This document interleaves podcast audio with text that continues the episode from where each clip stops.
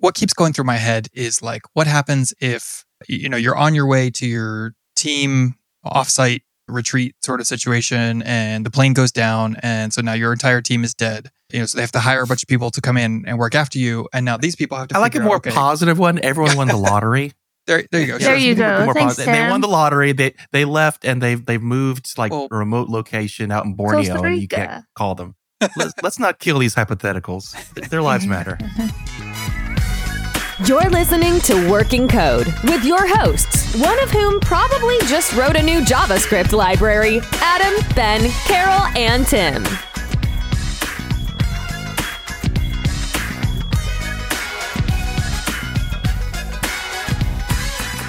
Okay, here we go. It is show number 126. And on today's show, we are going to talk once again about documentation, although this time a slightly different angle. We're going to talk about not so much documenting like way, the ways that the product works for your end users or like manual processes that developers and, and support people might need to follow, but more like design documentation for revisiting why things are the way they are when you are confused about your product in five years and you're debugging or trying to remove some technical debt, reoptimize, whatever.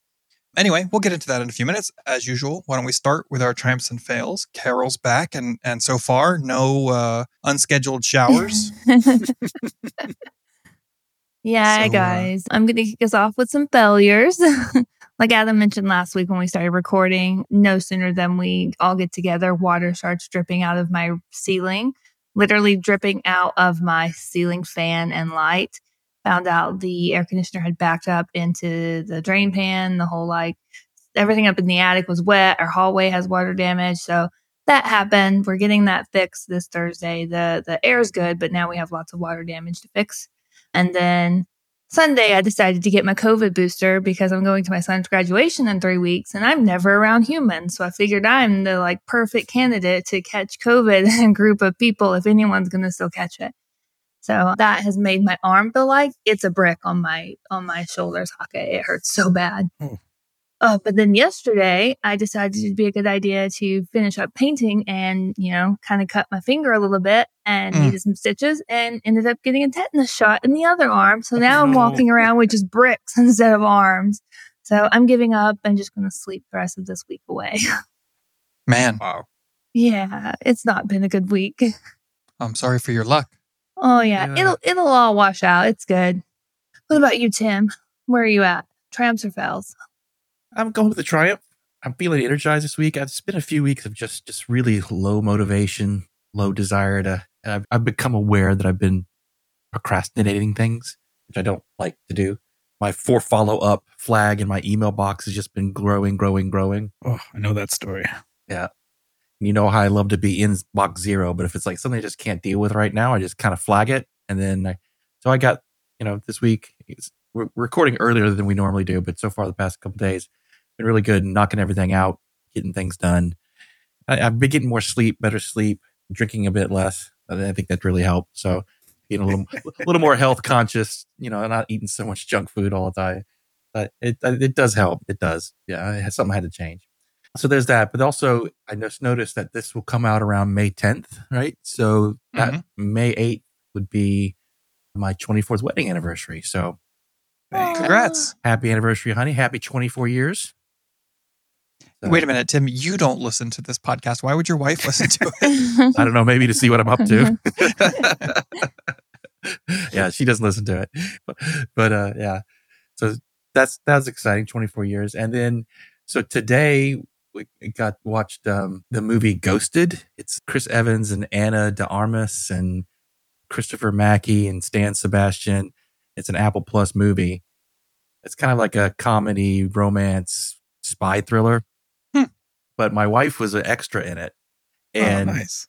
scene is like set in like a, a Pakistani nighttime bazaar.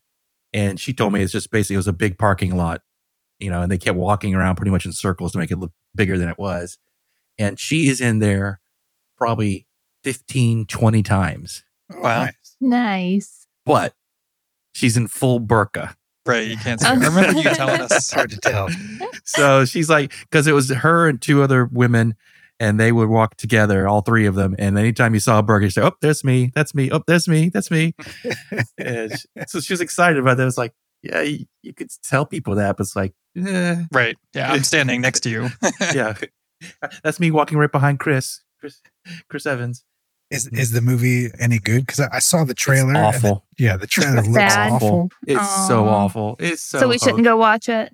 I mean, if you want to watch it to laugh at it, it's one of those. It's like Hmm. it's so bad, it's hilarious.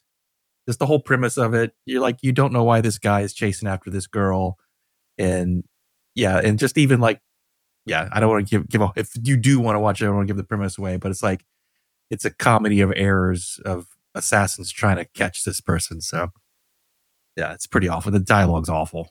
We watched the trailer the other day, and I was like, "Oh, that was the woman from Saturday Night Live." I had no idea who Ana De Armas was. Oh yeah, yeah. She was in Knives Out, the original Knives Out, and she uh, was in the remake of Blade Runner. Yeah, and she was also Marilyn Monroe in the Mar- latest Oh, Marilyn I haven't Monroe seen that. last. Blonde. Blonde. Yeah. So anyway, so those are all great things, and so I'm feeling good. So that's my triumph. How about you, Adam? Let's see. I'm going to go with the triumph as well. Mine is, I, I mean, I guess you could say the real triumph here is that we hired a smart person and we continue to get smart solutions out of them, which is great. You know, I, I I don't suppose I can take personal credit for hiring this person. I knew him, but I was not the person that brought him into the company. But uh, I'll I'll tell a little bit of the story of you know why what made me think of that today. So you might have heard, I might have mentioned on the podcast that I haven't been doing a whole lot of coding lately because I'm working on all this compliance stuff and dealing with stale access keys and all that. So one of the things that we're doing for this effort is getting closer to the top of of our game on, you know, secrets management sort of thing. So we are heavy users of 1Password, which I cannot recommend enough. I love the the app and all of the features that they have are fantastic. But they also have some additional sort of enterprisey features if you have a business account, and those things have been tremendously helpful in this process. They have sort of two things that are really interesting right now. One is I know I've talked about on the show before, which is called Connect Server, which allows you to stand up a couple of Docker containers inside of your cloud VPC, right? In, in your application's environment, which you give it some secrets and then it can just connect to the 1Password like cloud and, and have access to your secrets you know you have to choose which vault it has access to and that sort of thing. But using that, you can basically have access to your secrets at runtime through effectively a REST API, or they have like SDKs so that you can, you know, just make some JavaScript function calls, that sort of thing, if that's what you're looking to do. And it's been really nice. And I've been using it to do like automated key rotation. So that's the part that we've talked about before. The other part is it's called service accounts, which is basically you can kind of think of it's a, it's new, it's in beta, but it, you can kind of think of it as instead of like a human user, you've just designated like a not a robot, but you know what I mean, like a, a computer account that acts as if it is a user, right? It can sort of you can assign it access to different vaults, and it, so it can see those secrets and has all the same permissions as a, a user that would have access to those vaults and secrets, and that can be used for that's primarily like on the command line? So you can say like, I want to fill in this environment variable to start a, a, service, and the environment environment variable is a secret that I'm pulling from 1Password at startup via the command line, which is pretty neat.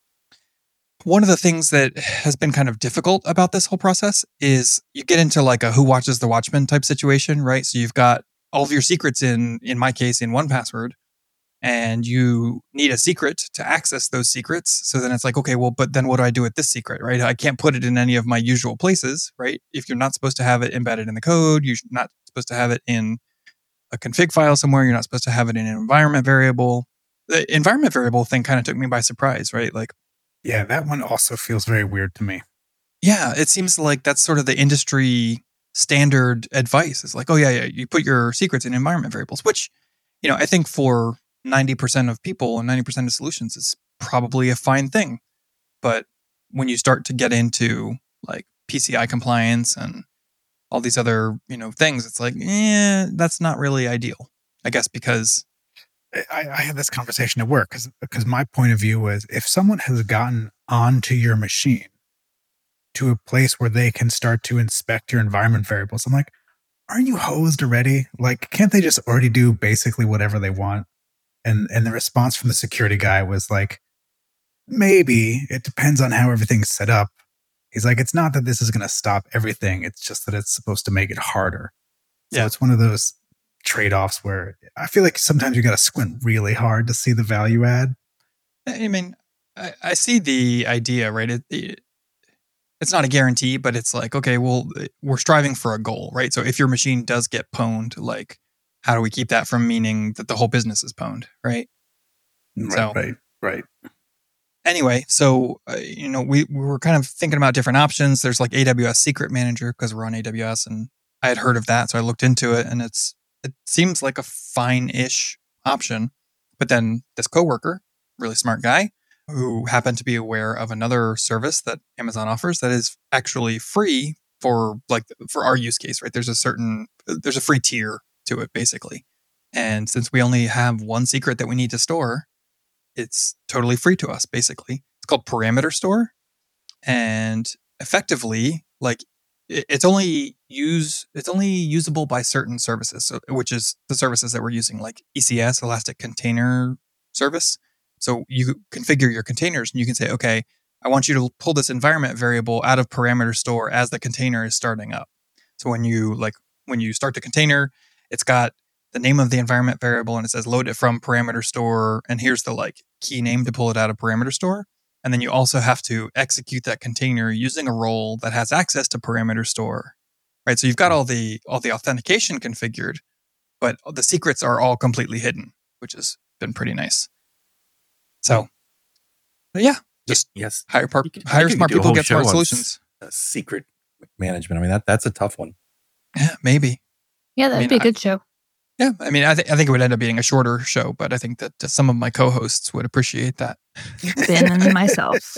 If you're I curious mean- on who those are. Teach us, Sensei. So yeah, let's put it on the list. Maybe we'll get to that one. But anyway, so that's me. Hire smart people, get smart solutions. I guess that brings us to Ben. Yo, yo, yo. I, I, I've been feeling a little logy lately. The last couple of episodes, I've had some some failures, just about feeling meh and lost and whatnot. So I'm gonna I'm gonna try to d- dig deep here and pull out a triumph, and that's that. As I've mentioned, I've been migrating my blog to use Hotwire, the Basecamp framework.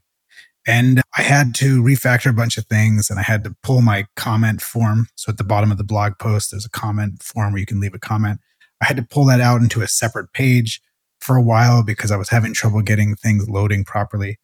And my triumph is that I've, I've got everything sort of back to the previous user experience, but now using Hotwire. And uh, there was some stumbling blocks along the way where I wasn't quite sure how I wanted to do some stuff. And uh, I, f- I think I finally came up with some solutions that I'm pretty pleased about. There, there is some experiential stuff that I feel like was better previously. But if, if you step back for a second and think abstractly about what Hotwire is trying to do, it's trying to allow you to create advanced interactions with a minimal amount of client side JavaScript. So I think, as with all things, the pendulum swings a little too hard in the other direction for a while. So I kind of went from fully customized JavaScript to trying to remove all the customized JavaScript. And I think what I really need to do is have something somewhere in the middle where it's like 80% Hotwire and HTTP, and then like 20% adding back in some of the, the that user experience with some additional JavaScript. But you know, just trying to find my footing there. But I'm I'm excited that I've I feel like it's basically done. Like I've basically got the Hotwire implementation. I'm pretty happy about that. So how much time are you spending working on this? Because I know it's in your personal website, and so it's not something you're working on eight hours a day, right? No, Like- no, no. It, it's it's dribs and drabs. It's a couple hours here, a couple hours there. I, I probably spent more time on it than I expected to, for sure. Just because it's it's been a lot of That's the way Kinda- learning goes. yeah. Well, and it's and it's it's learning. It's like it's not just learning the technology; it's learning the way. In that there, you know, you know, like with woodwork, right? Like you can work with the grain or you can work against the grain. And the problem is, like, I don't quite know where the grain is pointing right now, so I'm doing a lot of cutting, only to find out that that's not the way Hotwire wanted me to do the thing. And now I'm refactoring and, and trying to find the right path. So there's there's definitely been some trial and error. And then like sometimes This is I'll the way. Yeah, yeah. Sometimes I'll hit something. I'm like, this was clearly not the way, and then I'll spin off a little demo where I can do some experimentation, and I'm like, okay, that that proves or disproves a particular approach, and then I go back to the blog and then I start to implement the, the learnings from that previous experiment. So there's been a lot of side quests, and but I'm, I'm pretty excited about it actually. Cool. Nice. Yeah, yeah. Is it speeding up your page any, or this just more for learning a new It- tech? It has zero impact on page load. I think, you know, as I talked about in a previous episode, my CDN is actually slowing down my page delivery, it turns out, more than anything else.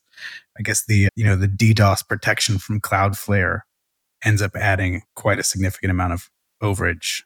I mean, I get, I don't know. I guess it depends on where your servers are and everything. But no, it's so sorry. Long story short, it really has had no impact whatsoever on page load. Do you feel like what you've learned you could or would apply at work? And so, like, you know, even though you haven't gotten a direct benefit out of it, now it, you've you've kind of added a tool to your tool belt. Yes. In fact, okay. So, uh, what I really want to do is now take the Hotwire learnings and start rolling them into a new application. I, I've I've dreamt of forever building some sort of a fitness app, which seems completely silly. Granted that there's like a saturation of fitness apps in the market, but I write all my stuff down in the iPhone Notes app, which is like the worst of all solutions for tracking anything. So what I really want to do is create a fitness app and build it using Hotwire. So I think all of the stuff that I've been learning, applying it to my blog, I can now take and apply to uh, this kind of a more application-y context. So if you want to throw down the gauntlet like that, I will go ahead and I will make a better, or I'm sorry, a worse fitness application. I'll just take like the Apple Notes application interface and like after every time that you write a line in there, I'll make you watch an unskippable 30 second ad. Genius. Oh, good times, good times. It can always be worse. All right. Well, then I guess that brings us to our topic for the day. So basically, I guess we wanted to talk about design documents, right? And and maybe what we each do, what we would like to start doing differently, what what do we like and dislike about our current processes, what could be better, sort of thing. So, should I kick it off? Kick it off. Okay, cool. Kick it. Just one time, kick it. So, I guess one thing that I don't like about my current process is that we don't have one. We d- we just like have a discussion on video chat, you know, with the the developers that are going to be involved. Sometimes we will have, you know, sometimes we will have a discussion with the customer directly, like the whole team that's going to be working on it, and kind of write down what we learned from that discussion. Sometimes, like one person has a discussion with the customer and then brings that back to the team, and we go from that. And it works. We create products and we are have a, a- business that's doing fine. So, you know, the, in that sense, you know, it's working for us. But I heard something on the, what is it, JS Party podcast recently. They were talking about documenting your decisions so that you can look back on them in the future and, you know, understand why a decision was made, understand why the code is the way it is. You know, sometimes it seems like there's a more obvious implementation and you're wondering why wasn't it done that way so being able to document that sort of thing sounds like a good idea and i have lots of thoughts on like ways that could be better and tools and stuff but i kind of want to start with like what do you guys each do? So to take a step back, whenever we're looking for products to use, so say we're looking to implement something like what we've used in the past is the I don't know if people say this like as a name, but it's DACI, which is in Confluence, and basically it comes with a template, and in there you have the ability to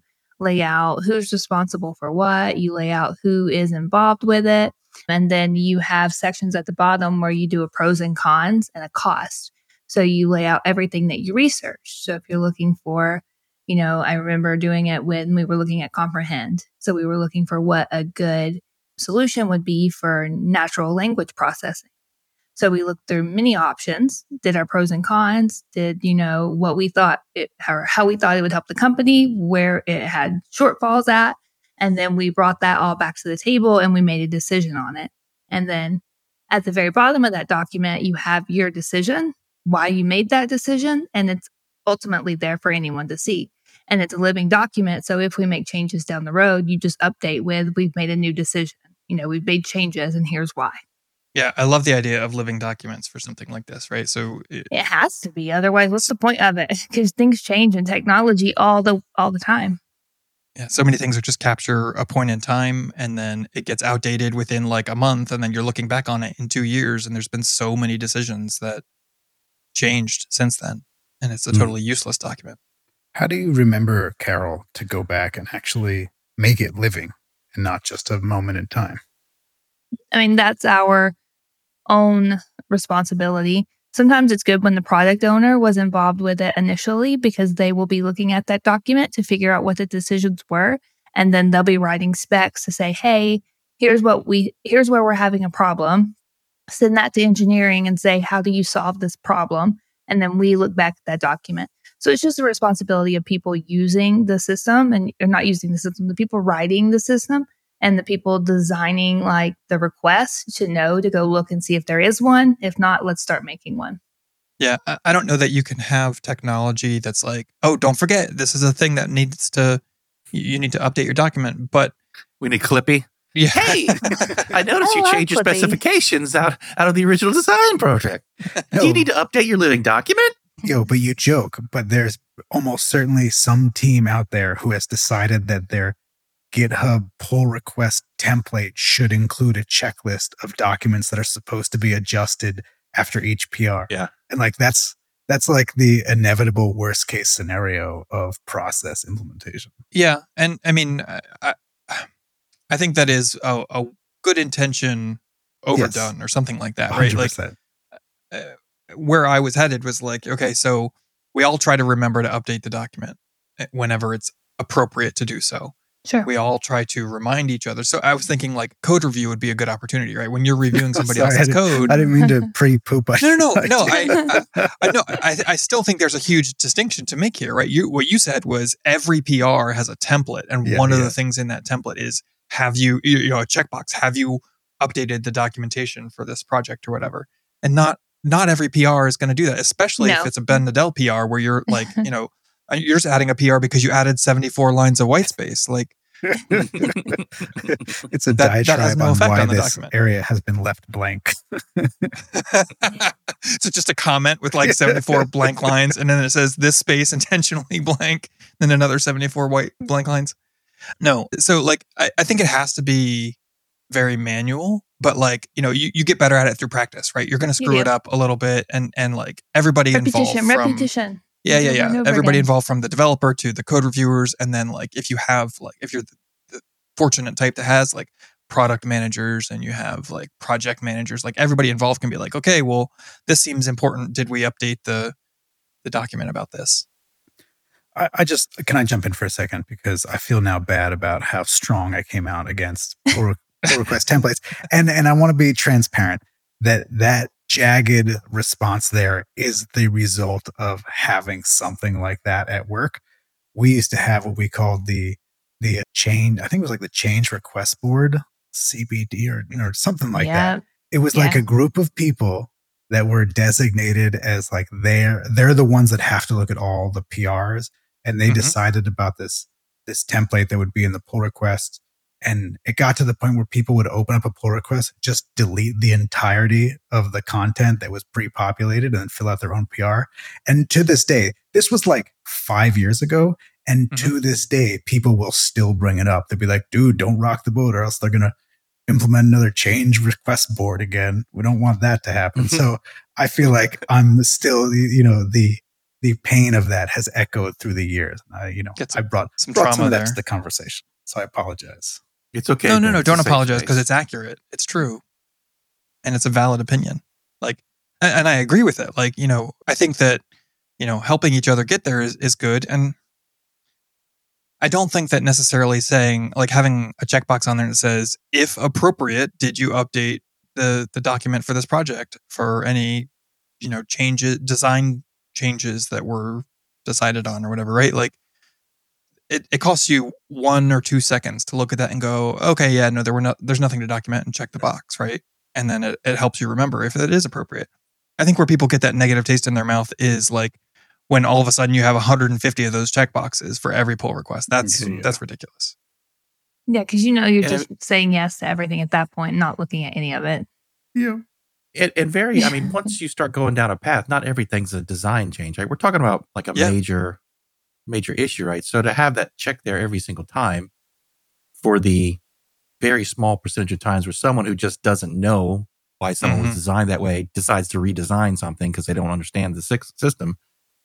I mean, I don't know if that's necessarily the best way to catch it. I'll tell you what, what we do is we will do, we don't use Confluence or anything like that. We, you know, pretty small team. We just use, we'll create a research ticket.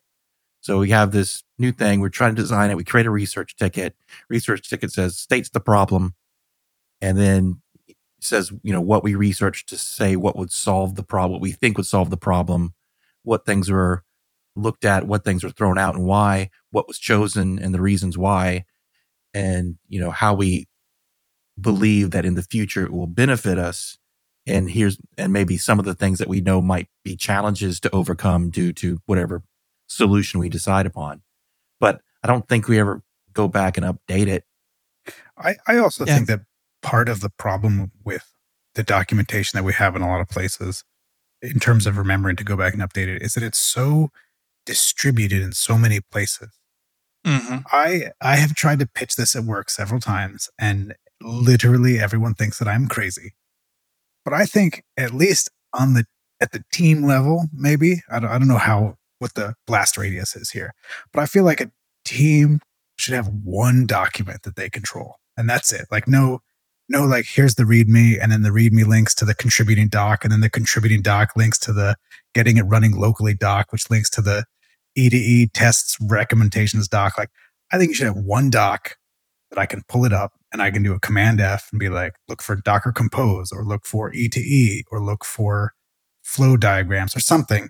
I, at least if it was all in one place, you get that constant one pressure to be like, is this worth adding to make this document even longer than it already is? But then also a reminder that all that information actually exists. And is it maybe need to be cleaned up or is it something I should be updating? But again, everyone thinks I'm nuts. No one, no one likes that idea except me. A large a large document like that's very intimidating to me though. I would get lost in it and my ADD would kick in and I would find nothing. And I would ultimately close it, go figure it out myself, and it would take a lot longer. I, Yeah. I don't disagree with that out as well. I can't push back hard. So I'm just trying to understand. Are you saying one document for everything that the entire team works on, or like one document per like project per per product? Well, that's what I'm saying is I, I don't quite understand where the radius is, but I, I just I just know that people I think get obsessed with creating new documents because Mhm. maybe it's so easy and they can be done in isolation, so it doesn't feel like it has a lot of weight to it. But documentation, I think, has a it, it- you know to the point of this conversation, it gets out of date very easily and very quickly, and if it were harder to create good documentation, maybe people would be better about keeping it up to date. Yeah, I- think that's a really interesting point about it being really easy to create a new document in whatever random system you feel like creating a document in, right? Like you can just go to what is it, docs.new, right? Boom, you're already open in a brand new Google Doc, right? Versus, okay, I have to go find the right database page in Notion to add a document to for the for this project or for you know whatever it is that I need to document or or whatever tool, right? If I, if it's if it's in a Git repo, like how do I know where it belongs inside that repo?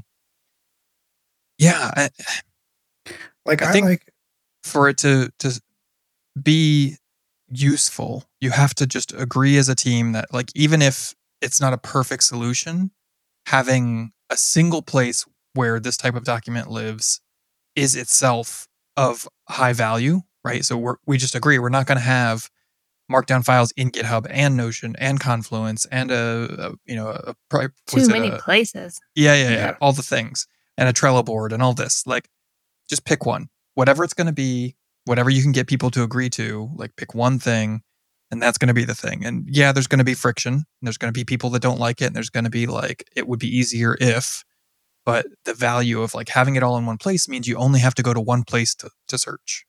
Yeah, I agree with And that. I think that that's huge. Yeah. And I like the idea of using Confluence or doc or, you know, wherever else you want to put it that's not technical because then that doesn't limit you to who can add and contribute to it. Yeah. Because our product owners and product managers don't want to be learning markup to go write files that need to be checked into code somehow or stored somewhere. They just need to be able to go into the system where they're working, which is Jira usually, open a page, create a new document, and attach to it either you know, an epic or a story or a bug, something that just links Mhm. together easy for them. Yeah. Now, so I want to say this as somebody who has never, I've touched Jira a little bit, but other than that, I've never really dove into the like whole Jira ecosystem, the Atlassian ecosystem. Never seen Confluence that I know of, you know, any of that. But I think that if you can make it work, like if the people using it are technical enough, I see a huge amount of value in using markdown files in a Git repo. I think I would want that Git repo to be separate from the product itself, right? You don't want to have to like I think it has to be. Yeah, yeah, You don't want all, all those documents to be included when No. you're like, I would be annoyed building it on looking at the CI or code. Yeah. Yeah. I'd Yeah. be so annoyed opening those folders. I'd be like, no, But- there's extra. and, and here's the sort of the killer feature reason why I think it should be markdown in a, a Git repo, and that is Git blame, right? So if this is a living document mm-hmm. and things are changing over time, you want to be able to look and see when was this updated, by whom, what did they change, show me a diff of what changed. And I feel like that would be huge. Yeah. Confluence has that with their documents. So you see versions, and whenever you create a new version of it, you add a comment so people can see like why you made the change if you put a comment, obviously. And then you can actually open up a compare of the two versions. I did not know that. And we use Confluence. I didn't know sounds that. useful. Yep, it shows the versioning. I think it's up in the right hand corner. You just do the little drop down that says show the previous versions. My the one thing that I dislike about Confluence, which I think is ironically the reason that a lot of people like it, is all the embedded widgetry. Like I just want an editable document. I Hmm. I I get very confused when you go to edit a document and it has all kinds of linked tables of contents and other data grids and flow diagrams all embedded, but they're actually different widgets and you got to go into other places to edit them or like you can include documents or sections from other documents. I mean, it's Yeah. pretty amazing that it can do all that, but at the end of the day, like I just want a document that I can edit. I'm just a simple man with simple needs. Yo. I'm just a click and a pointing kind of guy. what the Scrum Masters can do is has always been amazing to me. Like they put down our put the burn down charts in there, put velocity on it. I'm like, Mhm. where'd you even get this data from? They're like, oh, you just hit like open bracket the date Yeah, yeah. a sprint thing, close it, and it just populates it. And I was like, here, I'm thinking you're doing this crazy fancy stuff, and it's just a tag. right. I'm like, okay, this is why everybody does love it because those widgetries and magic little things are pretty easy to just pop in and make a document look very sophisticated. Yo, quick quick tangent. The three of you, do you have strong opinions on whether agile is good, bad, or otherwise? I would say my That's a quick tangent. yeah, it's, not, it's definitely not going to be a quick one. The short answer would be it depends on the need and how the team works. And it works successfully as agile sometimes, and then Yeah. other times it needs to stay like a Kanban style where we just go with what's thrown at us. It just depends on what your product does and how your team works. I was actually just talking to the CTO about it today. And my take on it was the individual contributors don't care at all. Like they just work tickets. They don't care about sprints. They don't care about when one sprint ends and one sprint starts and what the burn down was. Like that only matters to managers. So it, to me, Mhm. it feels like it's up to managers to figure out whether or not they need to impose more structure in order to communicate upward within the organization because to me as a as more of an individual contributor you're like you want to close out the sprint yeah sure i'm just going to keep working on my tickets like I, that doesn't mean anything to me hmm. Yeah, I mean, I think Agile's promise was t- to have managers managers be able to give a somewhat accurate answer to the question, "How long is it going to take, and what are we going to get?" But I don't think it in the end works out that way. It's like people put stuff in buckets or T-shirt sizes or estimations, and they're always wrong. They're, they're never correct. But I think that's more important whenever you have maybe to answer to a customer or you know another party that's maybe paying for all the, the hours. They're trying to figure out how much it's going to cost them which is you know obviously a good question to ask. But you know our form of business we don't answer to a cut we're building a product. We're just trying to get a product done in a way that makes sense. And it's like all right what do we work what are the things we need to work on now in the next whatever time frame to be able to get something out the door that people can see mm-hmm. and to be honest it's like if, if you miss the, the time frame you miss the time frame you're not i'm not gonna we're not gonna ship broken stuff right Yeah, for so sure. it it gives you it gives you some idea, but it's I, yeah. I, I've heard the term a lot more, about agile waterfall. Mm-hmm. Yeah, yeah, yeah. It's agile until you like squint really closely or something, and then it's just like waterfall behind stuff. Yeah. Mm-hmm. So, So, I uh, I don't I, I I get the idea, but I don't think the execution of it. I, don't really know any people that do it well. thank you for entertaining my question. I, I, I, that was kind of the exact answers I expected, right? So I feel often very gullible because I read something and I just tend to like like it, you know I read I read the the Agile Manifesto, I read the Scrum Guide, and I read a book an O'Reilly book called Learning Agile, and it it made sense to me. It sounded very interesting, potentially useful. It sounded like a lot of meetings, but you know, uh, if you got 100% buy-in from all of the people, then maybe it could work. But it, I, I, the the impression that I get whenever I hear about anybody talking about agile tends to be, it's dumb, it's a waste of time, and, and I guess I'm only talking about developers, right? I'm not I'm not going around interviewing upper management about whether agile works for them. I'm talking to developers, and it's just so bizarre to me that like there seems to be such a dichotomy. There's people that are on the agile bandwagon, and then if you're not 100% there, then you are at least like 75% off, right? Like there's no, it, it's such a, there's such a void between. Okay. Tangent over, I guess. In tangent, close bracket. So do any of you guys do like an RFC type thing where you like kind of make a, a tentative plan and get input from other people or What does you- RFC stand for? request for comments? I think that's basically what the DACI, the DACI, that's how we use DACIs at work Mhm. as the request for feedback. Yeah. And, and does that get updated once the project has started? We don't. No. For us, DACIs are are just documenting the decision at the time. No one goes back and updates them, as far as I know. Okay. But Carol said that she goes back and updates hers. Yeah, Yeah. same same for us. We we basically put out the you know here's a new product we're trying to build or an addition to an existing product. Here's the decisions we made. We put it in a research ticket, and then it's really just there for historical purpose to purposes to say when people ask, you know, well, why did we uh, didn't choose X, you know, technology over this technology or use this product instead of you know this? And we go, well, it wasn't on the list of things we looked at. Oh, let me look at the date. Yeah, it didn't exist then. So yeah, we were working with what we had. So what keeps going through my head is like what happens if you know you're on your way to your team, you know, offsite retreat sort of situation and the plane goes down and so now your entire team is dead and you know so they have to hire a bunch of people to come in and work after you and now these people have to I like a more out, okay, positive one. Everyone won the lottery. there there you go. There Yeah. you let's make it go. more Thanks, positive. They won the lottery. They they left and they've they've moved to like Well- a remote location out in Borneo, and you can't call them. Yeah, there's Yeah. no there's no internet. They're living off the grid. New phone. Sure. dis? If that makes you feel better than going down on a 737 max, Let's, let's not kill these hypotheticals. Their lives matter. Their you're killing my hypothetical.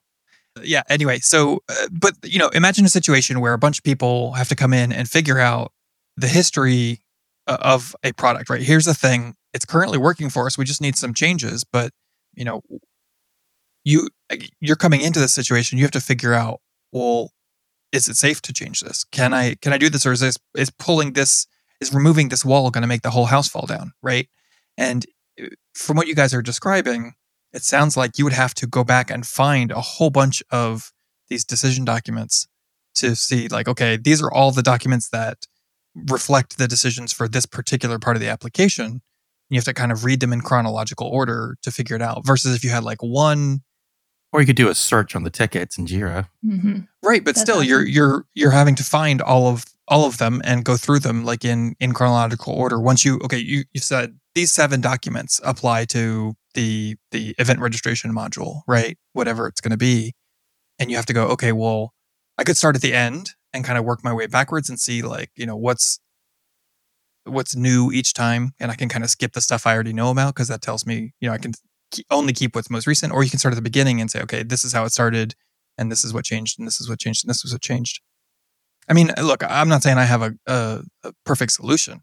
I just think that there's a reason to consider a, single. So, I mean, let me put it this way: if if you joined a team and they said, "Here is a set of documents that describe our entire application," and it's broken down logically by like sections of the application, different modules, different features, whatever, and each page described one feature or module or whatever, like some reasonable blast radius of logic there and it represents the current state of the application and it's been perfectly kept up to date and not only does it represent the current state of the application but it it has held on to all of the history of like how we got here and why right we started with this implementation and it turned out that that wasn't performant enough so now we're doing this instead right that's going to keep you from going back to the first implementation because you think it might be better because now you have uh, direct evidence that it's not better so if you could get to that world, would you not choose it?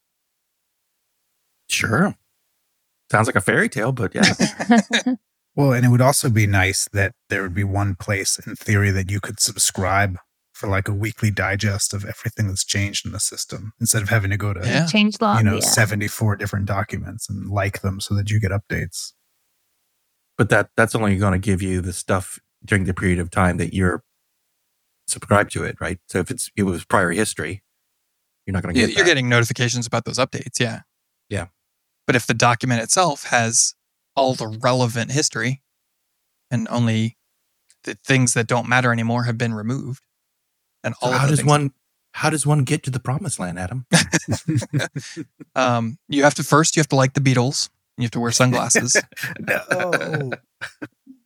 yeah, I don't know. I mean, I, I wish I had a silver bullet here, right? Like, uh, I think that that is the, the reason it's the promised land is because nobody's figured out how to get there. Because we're all humans, and at some point, most of us are very lazy with what we're doing, or we're in a Mhm. rush, and we just get it done and move on. I think that's it. I Here's my always in a nightmare rush. scenario. You you create this beautiful land of storytelling documentation, Documentation. about about about your documentation land, and then they don't even bother to read it. no, they don't. They're like, That's- oh, this, oh, this, oh, this is that, that's too long. Can't can't be bothered. I'm just going to rip this out. I'm going to rip this out and go back to this really cool solution I found, which turns out to be the one you left two years ago because it wasn't performant. And yeah, We're just going to rewrite it all in Svelte. now now what did what did all that fairy tale world building do for you? Well, I think we walk a we walk a fine line because when we believe that documentation is really important, I almost feel like we often err on the side of creating too much documentation and then it becomes overwhelming and burdensome. I I think we would be healthier to vastly reduce the amount of stuff that we actually put in the documentation, like things that are actually meaningful. Not every decision has to be documented unless the decision can't be reversed in the future. Like you were saying, we easily. moved away from something for performance reasons. That's probably something that we should document. But if we, you know, chose XYZ framework just because like that's what we knew and that's what felt good, like does that need to be documented? Because if we change our mind later, there's you know there's no contraindication that that change is is inherently bad just because we're changing. I think it's it might be worth minimal documentation for things like that, right? So you say we chose Svelte because we felt it had the best developer experience, right? And then in 10 years, if you go, well, we feel like Svelte is man, I really I dug myself into a hole here because I don't want to have to say something negative about Svelte. But uh, if we if in 10 years we decide like, oh, this all this crappy code that we wrote in Svelte is is holding us back, like you know, you'll we need, you'll to have in, we need to write it in thick with two C's. just two. Yeah. Um, not not spelled. It's thick. yeah like it's almost like documenting your assumptions right so that if if the world changes, right? If the application is fine eh, or, or not, not fine, like if the application starts suffering, right? And then all of a sudden, and you look at your document and it says, okay, well, we're assuming we're going to be running on AWS. We're assuming that, you know, spot instances are seemingly always available and, and a fair price or whatever, right? Like then, and then, you know, your application starts crashing. What was the thing you were talking about, Ben? Like, you know, and, yeah, and we you couldn't tell why. instances. Yeah. And, and you're like, you go, okay, well, now what? Right. So you can look back at that document and say, okay, well, these assumptions are just no longer true. So we have to sort of reframe the thinking about this application based on the world we currently find ourselves in, not the world that we were in when we originally wrote it. So I think that some minimal, you know, baseline documentation has some value. I agree. We don't have to say like, oh, look, we chose this shade of blue for the buttons because we feel like it it has a seven percent happiness boost over this shade of blue. We're like, that's we don't need that. Yeah, and that- is that really a design change if you change that color blue? I mean, it's Only if you're working at like Google or Facebook, where like changing the shade of blue by like one saturation point could mean a million dollar difference on your conversions, right? Like, Well, was this? I can't remember if this was talked about in the in our Discord or if this was somebody something that somebody at work shared. But someone posted a screenshot of some CSS variables that were called. It was like hot pink and like hot pink lighter, but all the colors were actually blue because at some point the branding had changed from pink to blue, but no one wanted to go and change all the variable names. Oh, you gotta Wow. love that. That's why you don't Laziness at its name your best. variables after Yeah. what what's in them. Name them after what they're going to be used for. This is the brand color. This is the primary action color. right? Yeah. Well, Yeah. still learning. Still learning. I, I don't recall seeing that in our Discord, although it does sound vaguely familiar. So maybe it was like posted in our Discord six months ago or something. Maybe. I don't know. Yo, one thing I will say is I'll see this on Twitter sometimes or Facebook where someone will will preface their tweet with a lazy like I'm just being lazy here guys and then say you know like hey what's a good 57 inch television with 4K I don't know what TVs do. You know what I'm saying? And they're Sounds like great. they're they're they're admitting like I could have googled this but I'd Yeah. rather just Right. ask so that someone informed can give me a better better eh, piece of information. and then I just Google it and tell them what Yeah. my first result is. I almost feel like documentation falls into that trap a little bit. Like, yeah, I could spend a lot of time poking through all the Confluence docs, or can I just go into the Lazy Docs Slack channel and be like, hey, does anyone know why we're using MySQL 8 over here, but MySQL 5.7 over here? Like, is there a reason for that? And then hopefully someone who was part of that decision actually still works at the company and can just And tell me. I knows. don't- Yeah. Yeah. It actually makes me want to create a lazy doc Slack channel because I do think that would be really helpful. I Of think course, it then I'd would have be. to get everyone to join it, and that'd be a problem. Make it public. Just slowly start sharing it with people. Just invite everybody. so Yeah. they have no choice. I think when you create a new channel in Discord, everybody that has like access to, uh, if The you make it like a public channel or whatever, it, the whole everybody's there by default. Oh, I didn't know that. I know this because I recently created our book club channel on our Discord server, and I Ah. noticed I that saw everybody was by default there. So that was cool. very nice. I haven't read it So- yet, but I will read your post. Okay. Yeah, no, it's not a big deal. So it sounds like we're basically done here. Anybody else have any final closing thoughts on design docs?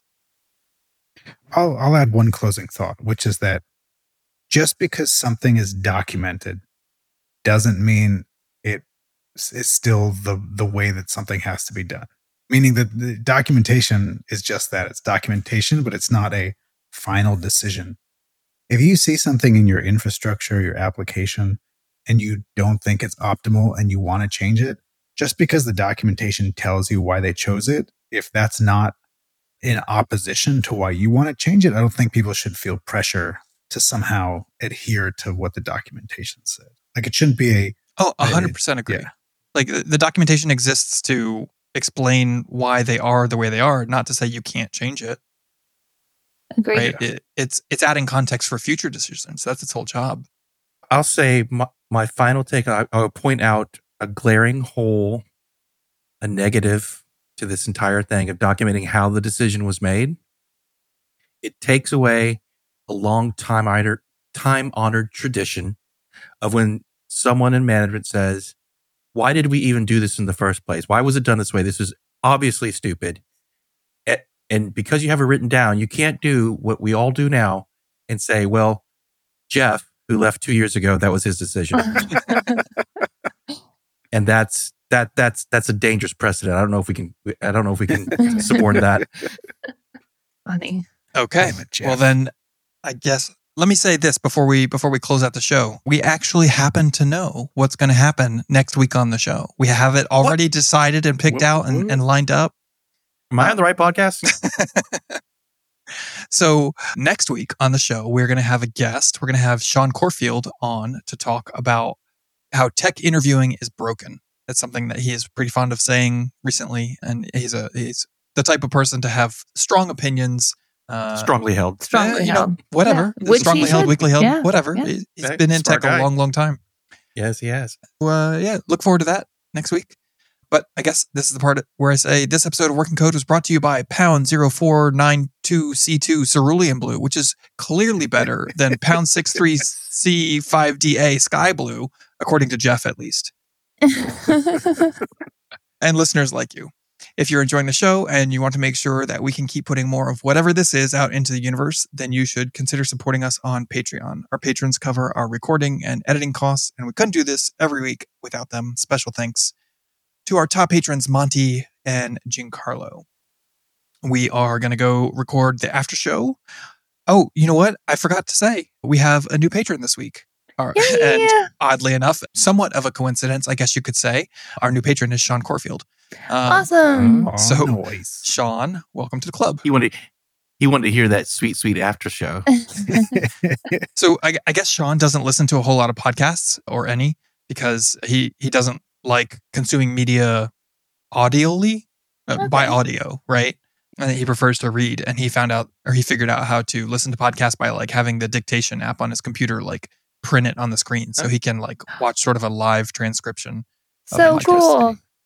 So he's been reading that's the cool, but he, he misses when we break Ben and Yeah. he laughs for like a minute and a half. How how they transcribe that? I would love to see it. Sean, send us a would love- yeah. screenshot when you get there. anyway, so we're going to go record our after show, and that is something that our patrons get. And if you would like to get that, then you can go to patreon.com slash working code pod. Your homework this week is to join our Discord, right? So we've talked briefly about the book club. We talked a little bit more about it last week. It's coming up. We picked our book.